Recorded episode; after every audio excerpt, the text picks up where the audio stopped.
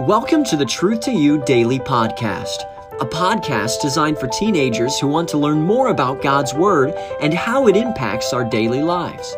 Journey with us as we set out to explore God's timeless truth one day at a time. Hello and welcome back. Can you believe that it's Wednesday? Uh, maybe some of you say, oh, yes, that's just kind of how my week has gone. I can believe Wednesday is here.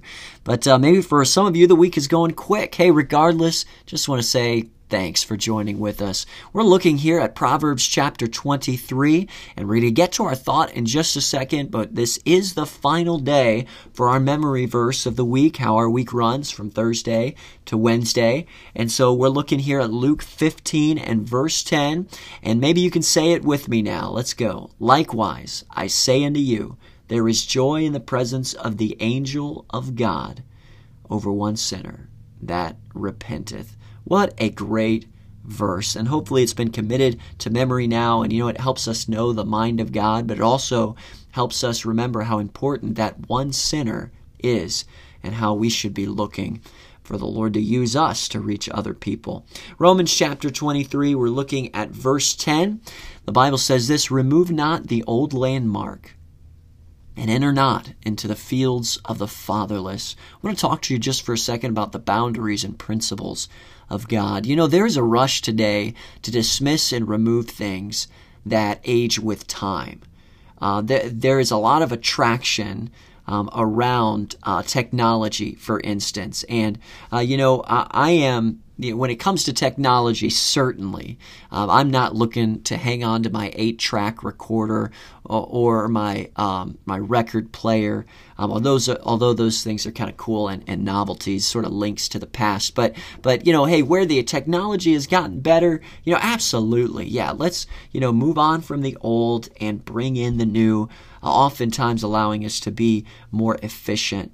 But but you know, there's an other side to that, and that is that you know the world is sometimes preoccupied with things that are new as opposed to things that are old or linked to uh, things of the past. Uh, you know, for instance, you can see this with all the discussions about you know these these uh, these landmarks that uh, are have been resurrected in in uh, cities and in town squares and things like that, and you know anything that has uh, God on it, people you know well you know hey that was that was hundred years ago, you know times have moved on, they're they're not being uh, sensitive to people who don't believe in God, and you know all this this stuff, and um, you know Christians have to remember that although times move forward and although things can improve, there are certain things that are timeless. And, and those things are so often found in the Word of God.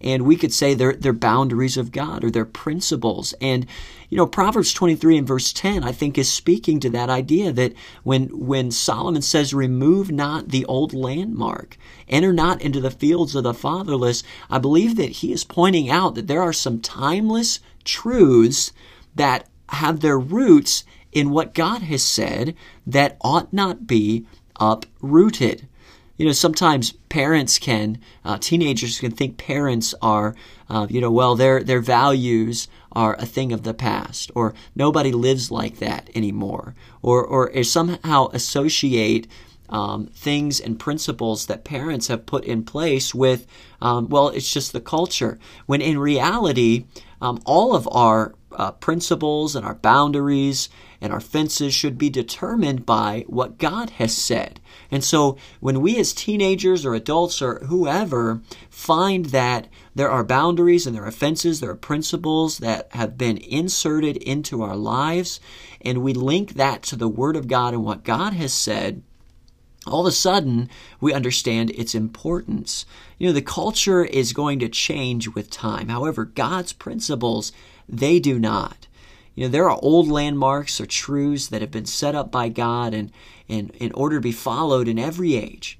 Um, when the world is throwing them out, uh, teenager, don't get caught up in that process. Step back from the noise and and and, and think, hey, is this something that God has established? is this a principle or a boundary a boundary that we find in, in his word? And and once you determine that, continue to trust and value his words uh, over whatever our culture or whatever the world is saying no matter what. I promise you, you will not be sorry. Hey, listen, let's not be anxious or let's not be eager to remove boundaries and principles that the Lord has established and expects us to be a part of going forward.